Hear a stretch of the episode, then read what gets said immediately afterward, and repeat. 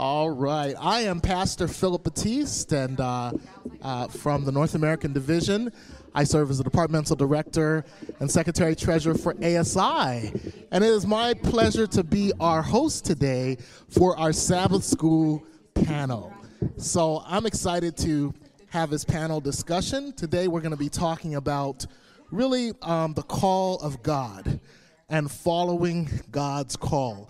Would you do me a favor? Would you look at the person beside you and say, Neighbor, oh neighbor, it's time to follow God's call. Amen. Amen. We want to be following God's call. As we begin um, today, we want to pray and just bow your heads with me as we ask God's presence to lead us. Father, we're so grateful for your love and your blessings. We pray your blessing now as we enter into this Sabbath school panel discussion. We pray that you will do for us what you promised to do in Psalms 32 instruct us and teach us and guide us in the way that we should go. Bless our panelists and bless our discussion. And may what we share today be relevant, helpful, and practical to the lives of everyone here so that they can be galvanized and energized to follow the calling you have on their life. We pray in Jesus' name. Amen. Amen. So um, I'm excited about our distinguished panelists today. And so, what I'd like us to do is if each person could just go down the line and just share your name and where you're from. Uh, so, let's start over here with Pastor Adam.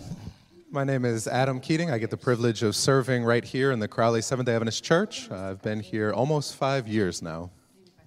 Amen. And my name is Oleg Lotca originally from Moldova. Now we live with my family in Clovis, California. And what do you do? Well, I work for the conference Literature Evangelism Department, also for Streams of Light International. Amen. I'm Marianne Hadley. I've lived in Texas for many years, but now I live in Moberly, Missouri. Awesome. And what do you do? I don't do anything. I'm retired. I mean, what did you retire from, though? Uh, I was I retired as uh, director of the Ellen White Research Center at Southwestern. Amen. Can we say amen to that? And, and, I mean, you're here and you're in ministry, so you're doing something for the Master. Can we say amen? Amen. amen. Go ahead. And so I am. My name is Andi Hunsaker, and I'm from uh, Boston. I actually don't live in Boston. I work in Boston. I live in a suburb. And what a privilege it is to be here in, in a warm climate uh, coming from, from Boston. So happy to be here this morning. And what do you do, Madam President? I'm a physician um, practicing in, in Boston. And she's the president of ASI National. Can we say amen? Amen. Amen. amen. And um, awesome. We're going to go to our first question, which is how does this statement, here I am, send me, how does that apply to you personally? Here I am, send me. How does that statement apply to you personally? Go ahead, Pastor Adam. I think the invitation for uh, myself to be involved in ministry. Um, it's easy as a pastor to think of Ephesians chapter 4 to equip the saints for the work of ministry, but there's a calling even on pastors to daily engage in the ministry as well. One of the things that my church knows I say often is we have to be intentional in sharing Jesus. And that's not just for everyone else as layfolk, that's for us as pastors as well. If I'm going to teach how to give a Bible study, I better well be giving Bible studies myself. So for me, it's putting myself daily in that position to say, God, use me, whatever that looks like today. Love it, love it. How does that question apply to you, Oleg? Here I am, send me. You know, uh, after reading the book Steps to Christ, I came to an understanding of Jesus in the way that I have not seen Jesus before. After reading that, I said, Lord, here I am, send me. Amen. Marianne? Um, as I read uh, Isaiah 6 and this particular text, I noticed there's a condition to the text. Isaiah uh, saw his undone condition. He was a man of unclean lips. And because of that uh, humility, then the, the Lord was able to have his lips touched with the live coal from the altar, and his iniquity was taken away, and his sin was purged. And so uh, there's an experience that we must have before we are ready to go out and say, Here am I, send me. Wow, I love that. We have to be touched. We have to, he let his fingers touch his lips and he said, uh, I'll let my words be your words. Uh, we have to have that experience, touched Yes. and purged before we're sent. Thank you for that. Andi? Yeah, so um, Philip, I, I, I want to make sure that we've not finished that, that, that question yet because the All way it was written, the question was written, how does this statement, here I am, send me, apply today? And was your name Marianne, did you say? Yeah, she alluded to something that, that, that really affected me, and that was recognizing that um, before the Lord sends people, there is something that does happen. So thank you for pointing that out. Um, the the call of of Isaiah was in the midst, well, at the at the end of Uzziah's reign, and when, when the Bible puts things in, it doesn't put them in by accident. And something happened. Isaiah was the one that was able to stave off the Assyrians as they surrounded Jerusalem. And so we can just look at the story as Isaiah was, was thinking that, you know, who was going to, to protect us? But Isaiah was concerned with something more. And hmm. Ellen White says, you know, that the problems without were less than the problems within. So that's kind of how I come at this particular passage. Thank you. Thank you, Andi. Um, what do you think about being sent by, by God? There's so many different Bible characters, Bible passages that we can think of. We can think of Moses, you know, and the call of God on Moses' life. We can think of Jeremiah. We can think of Jonah. We can think of so many people, but one of my favorite people is Jeremiah. And there's a reason for this, Andi. Uh, you know, when I was growing up as a, as a kid, as a young boy, my dad was a pastor, my mom was a teacher, and I have two older brothers, Peter and David. They're 11 and 12 years older than me, and they used to tease me and say, you know, first came David, then came Peter, and then 11 and a half years later, you just happened to come around. You know, uh, Philip, you are an accident. You are an accident. And uh, I said, you know, I went to my mom. I said, Mommy, am I an accident? And she says, No, you know, you're God's special gift. You're God's special boy. You know, you're a prayed for baby. And I went to, you know, my brothers and I said, Mommy says I'm her special gift. So there. And they said, Oh, yeah? Ask dad you know? And I went to my dad and I said, Daddy, am I an accident? He looked around, put the newspaper down, and make sure my mom wasn't within earshot, and he said, Yep. You know, we had no idea you were coming. Uh, you know, in fact, when we found out you were coming, we were, you know, uh, uh, we were hoping for a girl. We had two boys already. We're going to call you Esther the Queen, you know. And so I was just depressed, you know, like my little five and six year old self. I was like, oh, an accident, oh no. But at the age of seven, I read the whole Bible from cover to cover. And uh, at the age of 10, I won my first person to Christ doing community religious surveys, knocking on doors. And uh, so when I got to 10, I told my brothers, I've been reading through the Bible, and I read in Jeremiah chapter 1, verse 4 through 8, where God says, Before you were born, I knew you. And before I formed you in the womb, I ordained you to be a prophet unto the nations. And I said, So I'm not an accident, I'm a divine design. You know, I, I, I was not just here because of some, you know, coincidence with my mom and dad, but God had me on his mind. And this this is powerful because God says to Jeremiah, Before you were born, I knew you. Before I formed you in the womb, I ordained you to be a prophet unto the nations. And this reminds us that you're not an accident. Will you touch the person beside you and say, You're not an accident? Yeah, would you touch the other person beside you and say, Don't mess with me, I'm a divine design. Yeah, yeah, you're a divine design. And and and you know, God created us for a special calling and purpose. We're not an accident, we're a divine design, but we're not just here to sit there and look pretty, right? We're here for a purpose, and God has a special calling and purpose on our life. So here's my question to our panel after that little preamble. Um, how, how have you answered God's special calling and purpose on your life? Recognizing that you're not an accident, that you're a divine design, how have you answered God's special calling and purpose on your life? Let's start with you, Pastor. Uh, there's a lot of things that come to my mind at the moment, but uh, maybe two quick things. Uh, the first is that before people respond to that call, there's always an encounter, an experience with God. We've talked about the coal for Isaiah, uh, the wilderness for Moses, uh, the pit and Potiphar's house and prison for Joseph. And so there's always this experience with God where we realize that He is the one in charge, He is the one divine, and we realize how small we are. Uh, for me, I went on a mission trip.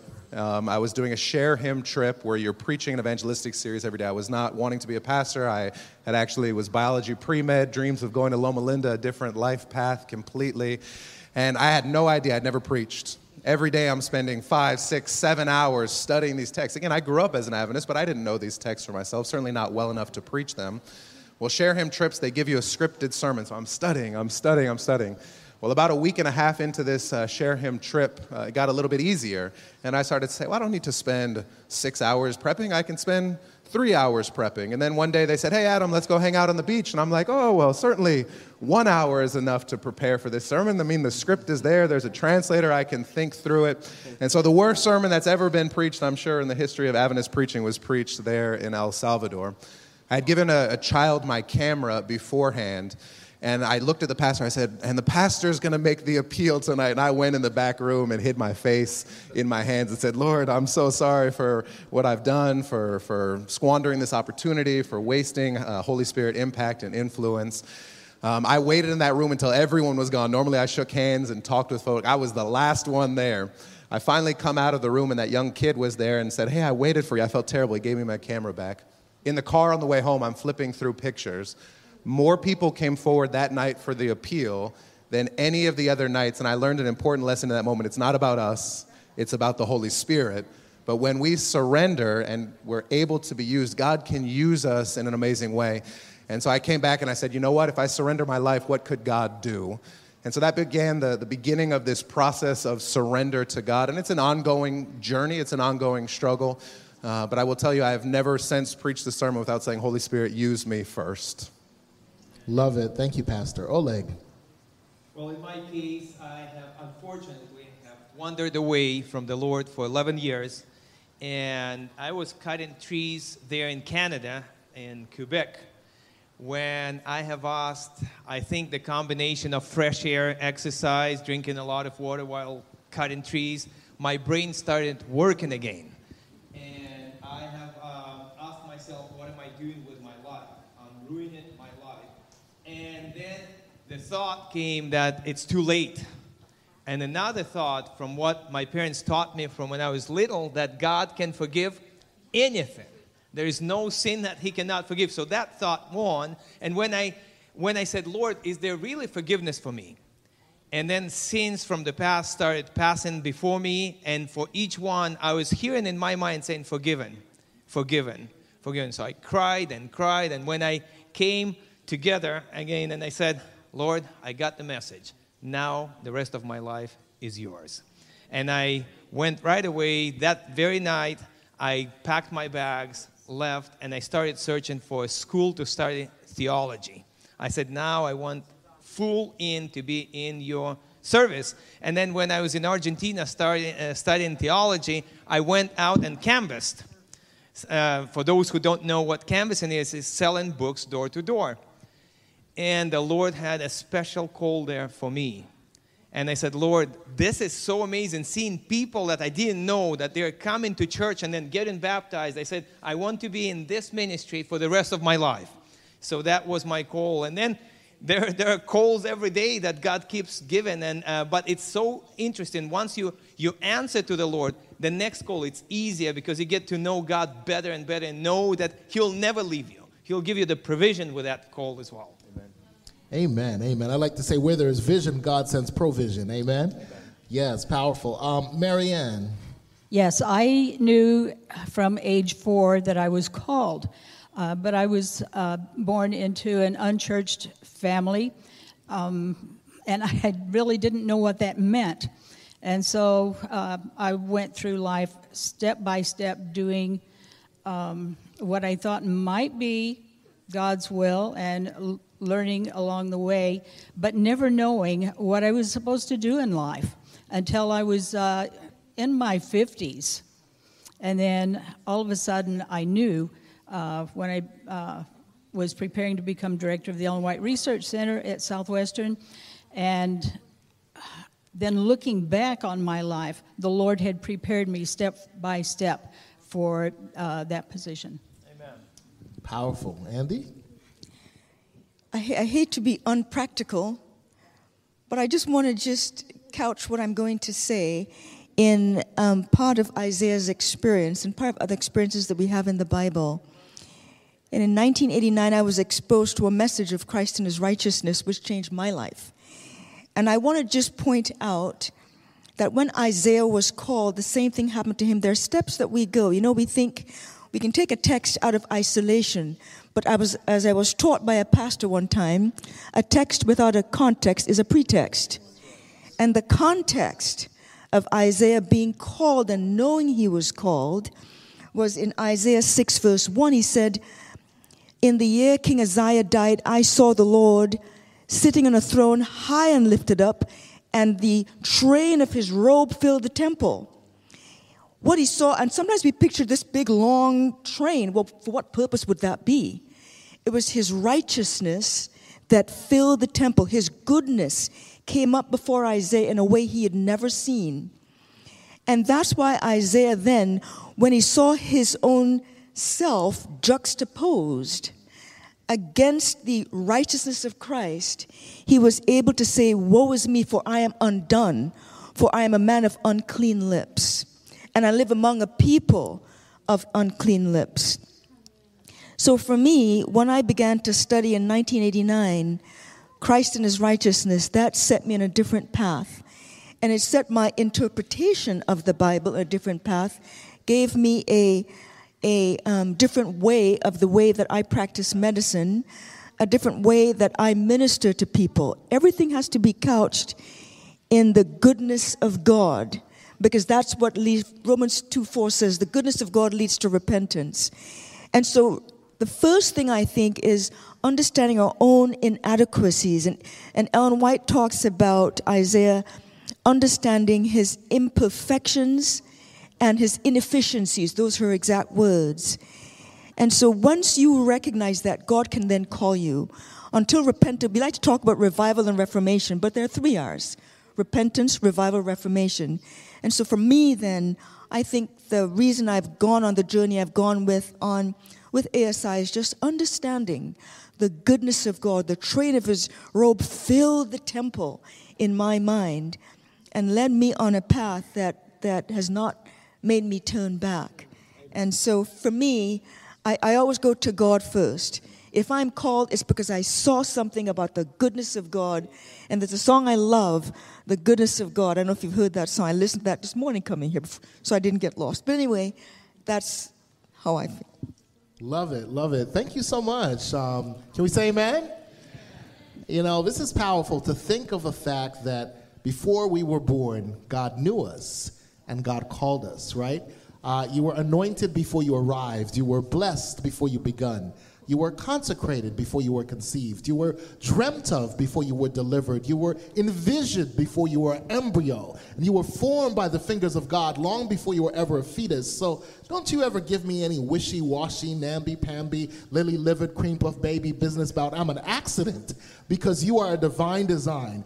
But God did not just call us or create us to sit there and look pretty. He called us for a purpose. And being able to know and understand God's purpose and God's calling for our lives is something that the Holy Spirit can help us with, and something that can happen through repentance, as you said, Andi, and through revival, and through reformation, and through seeking God's will.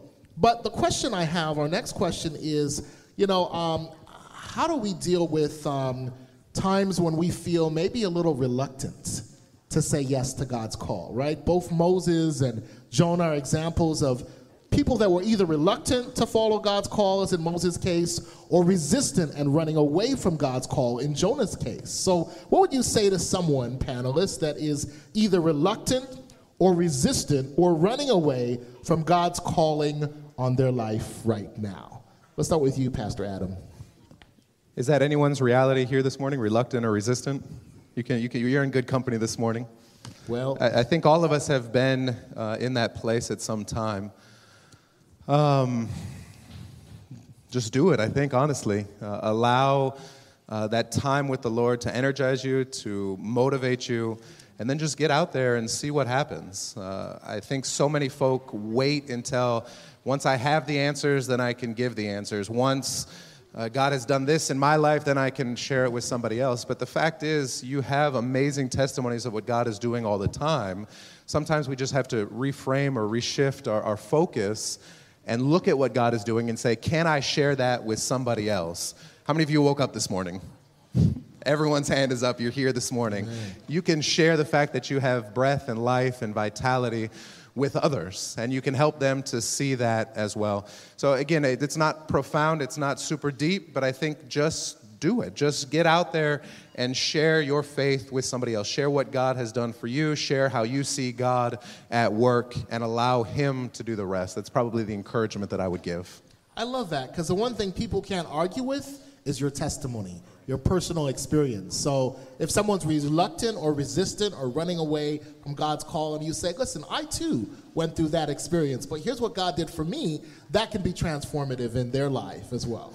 There's yeah. uh, one more thing I'll add. I met an elder in the Waco church, and one of the things that was shared about this gentleman uh, from other people talking about him was that it doesn't matter what conversation he's having, he can always lead it back to Jesus. And I wow. said, I got to test this as a pastor. So I, I, went over to him and I said, Hey, let's, uh, let's play together.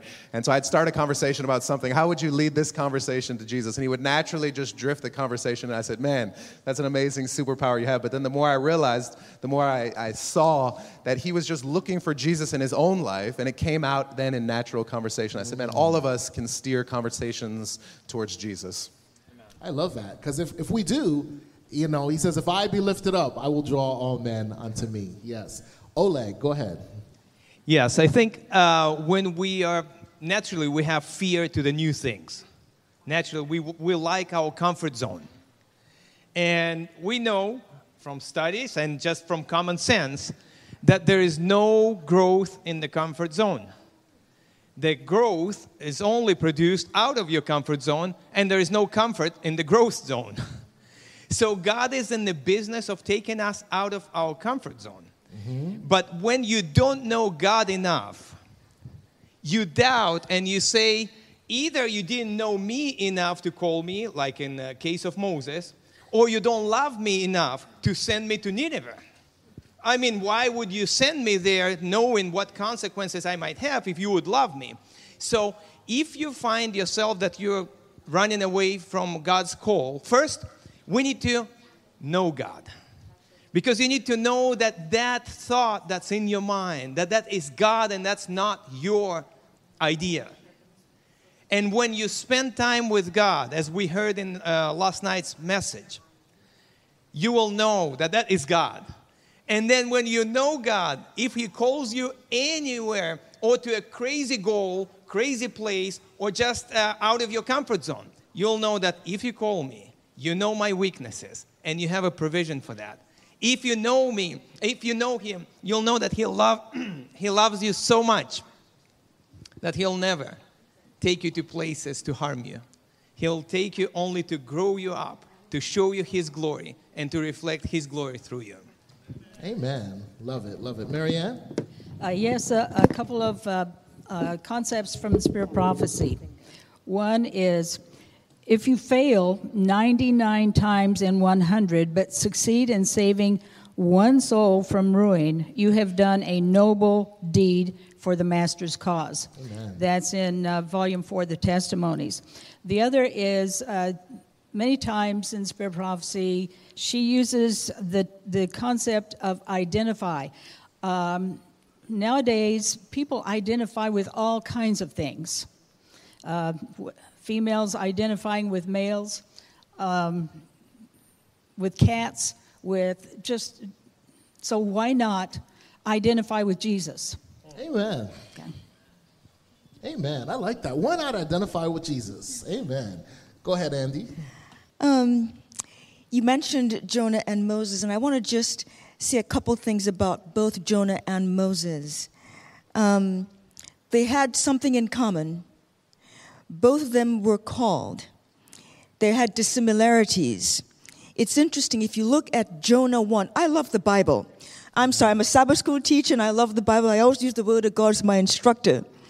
And so in Jonah chapter 1, because here's one of the differences between Jonah and Moses and why he might have been afraid. But Jonah, there's chapter 1, uh, verse 2 and 3. God told him, Arise and go to Nineveh. And in verse 3, he says, But Jonah arose to flee to Tarshish from the presence of the Lord. He went down to Joppa and found a ship going to, to Tarshish. So he paid the fare and went down into it to go with them to Tarshish from the presence of the Lord. It's interesting if you look over in Exodus 33, verse 10. Moses has been called to lead the people out. And he says to the Lord, remember the word presence. Um, Jonah said he was going to flee from the presence of the Lord, the very person who could give him strength. Moses said in verse 15 of Exodus 33, then he said to him, that Moses said to him, God, if your presence does not go with us, do not bring us up from this place. So one is fleeing from the presence, one is desiring the presence of the Lord. And he talks again about the presence, and the Lord says to him, He promises, Your presence will go with me. The other dissimilarity, but the similarity, is you talked about knowing God. They both knew God. In Jonah chapter 4, this is very interesting. I did a little study on this a few, um, a couple years ago. And in Jonah chapter 4, verses 1, tell me if these words don't sound familiar to you. But it displeased, uh, chapter, uh, chapter 4, verses 1 and 2. But it displeased Jonah exceedingly, and he became angry. So he prayed to the Lord and said, Note these words Our Lord, was not this what I said when I was still in country, in, in my country? Therefore I fled previously to Tarshish, for I know that you are a gracious and merciful God, slow to anger and abundant in loving kindness, one who the. Where have we heard that before? God said that to Moses. So Jonah knew God, he knew what he was like. And in Exodus 34, the Lord descended and he said to Moses, he passed before him and he proclaimed, The Lord, the Lord God, merciful and gracious, long suffering and abounding in goodness and truth. They both knew God. They knew the character of God, but one loved it, one did not. If you do not love the character of God, you will be afraid to go. And so they both understood who God was. Moses said, Lord, blot me out if you, if you cannot take these people, if you cannot save these people, blot me out of your kingdom. And it's interesting because he resonated with God. And if we resonate with God, he can send and use us. And Ellen White says something interesting in The Desire of Ages.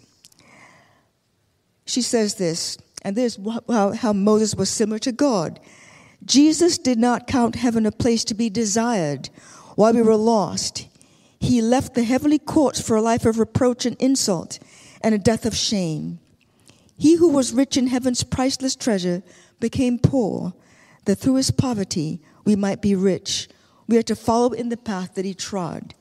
And I think fear of going can be because we do not know, we do not appreciate, and we flee from the presence of God. Wow, that was powerful. Thank you for that, Andi. Um, if we know the character of God and we embrace his presence, uh, his presence and his character can give us the strength and the courage to go. Can we say amen? amen.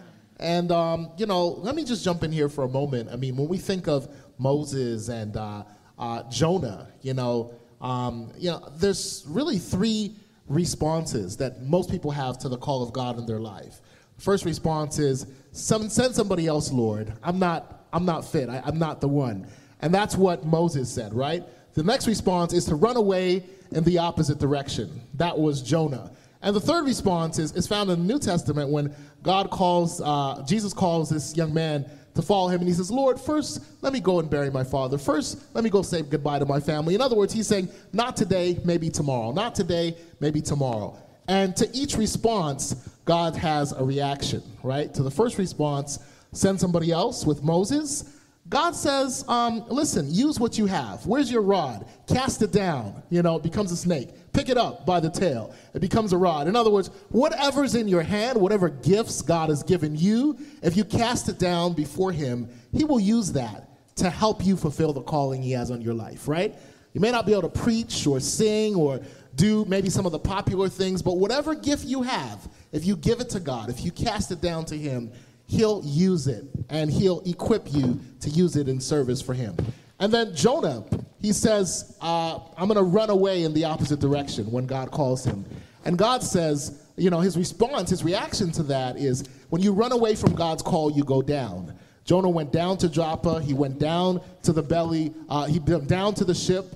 He went down into the belly of a whale. We went down into the sea and then down into the belly of the whale. Right? So when you run away from God's call, you go down. That's the only way your life can go. But when you say yes to God's call, even from the belly of a whale, He can lift you up. Amen? Amen. When you say yes to God's call, you go up. And then finally, not today, maybe tomorrow. Not today, you know, too many bills to pay. Not today, too busy. Uh, God says, suppose tomorrow never comes. You know, you could leave this place, and, and next thing you know, somebody hits you, and next thing you know, you're dead. Actually, you won't know you're dead because the Bible says the dead know not anything. Hello, somebody. But here's the thing um, we have to recognize that God has a calling on our lives, and if we take our reluctance and our resistance and our desire to run away and we surrender it to Him, He can do wonders with our life. Amen?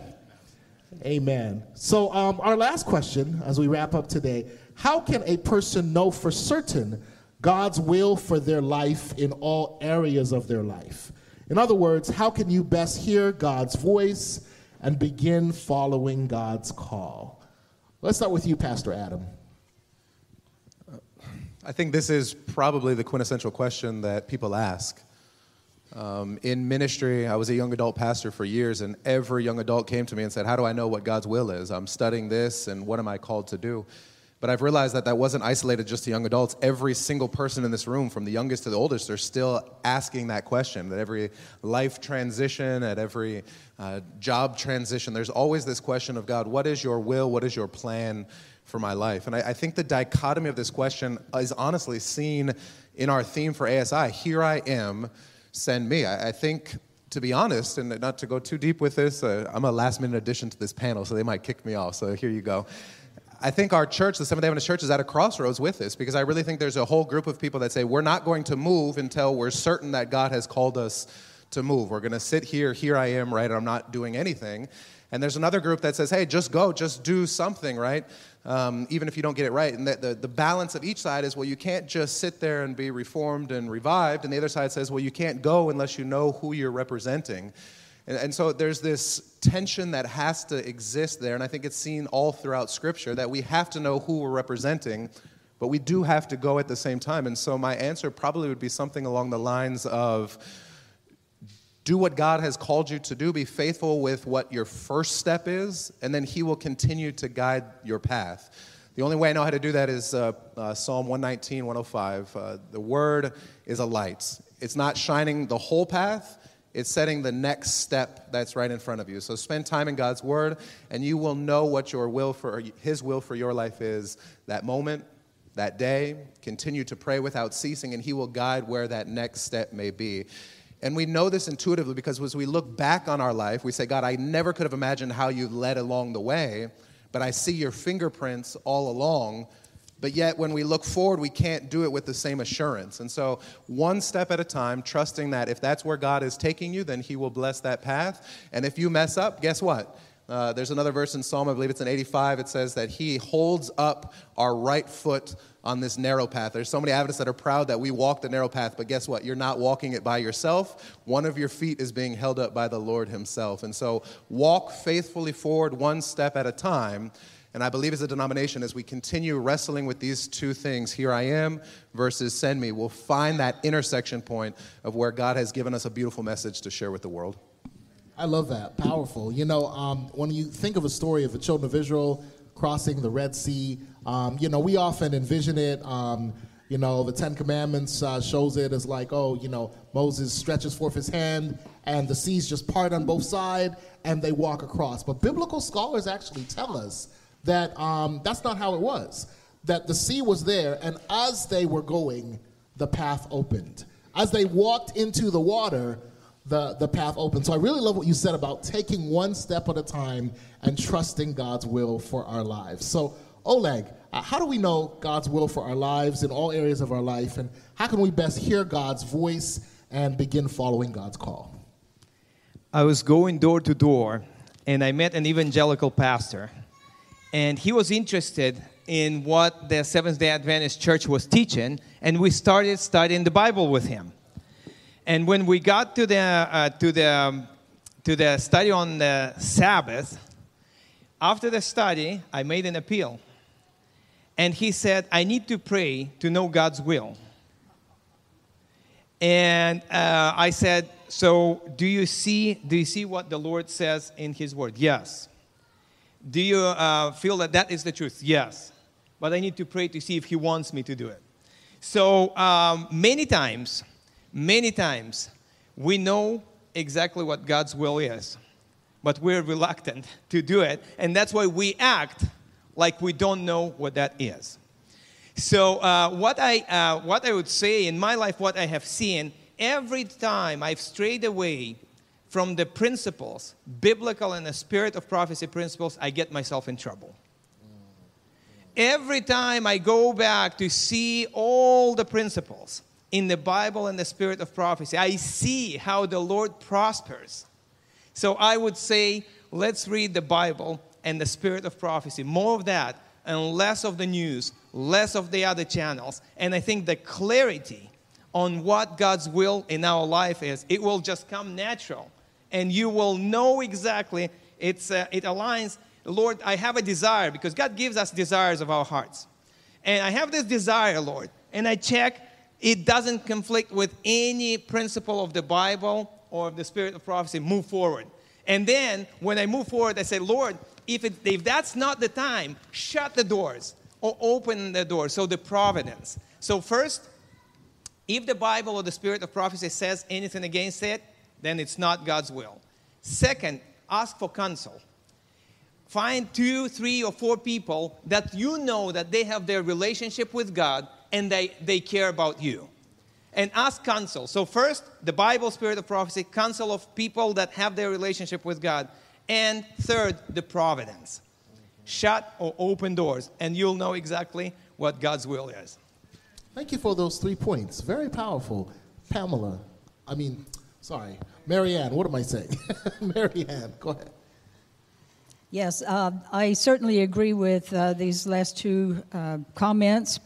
Um, like to add, in addition to begin where you are and and do what you know, take that first step.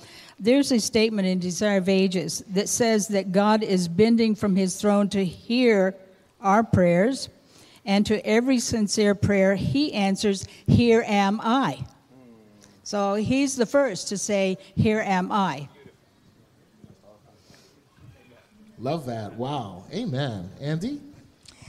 Um, yeah. So, indeed, I think if we, unless we're spending time in God's Word and really wrestling with it, we will not know His will. Revelation 10, though, verse 11, I think gives us, not only individually, but as a church, a mandate.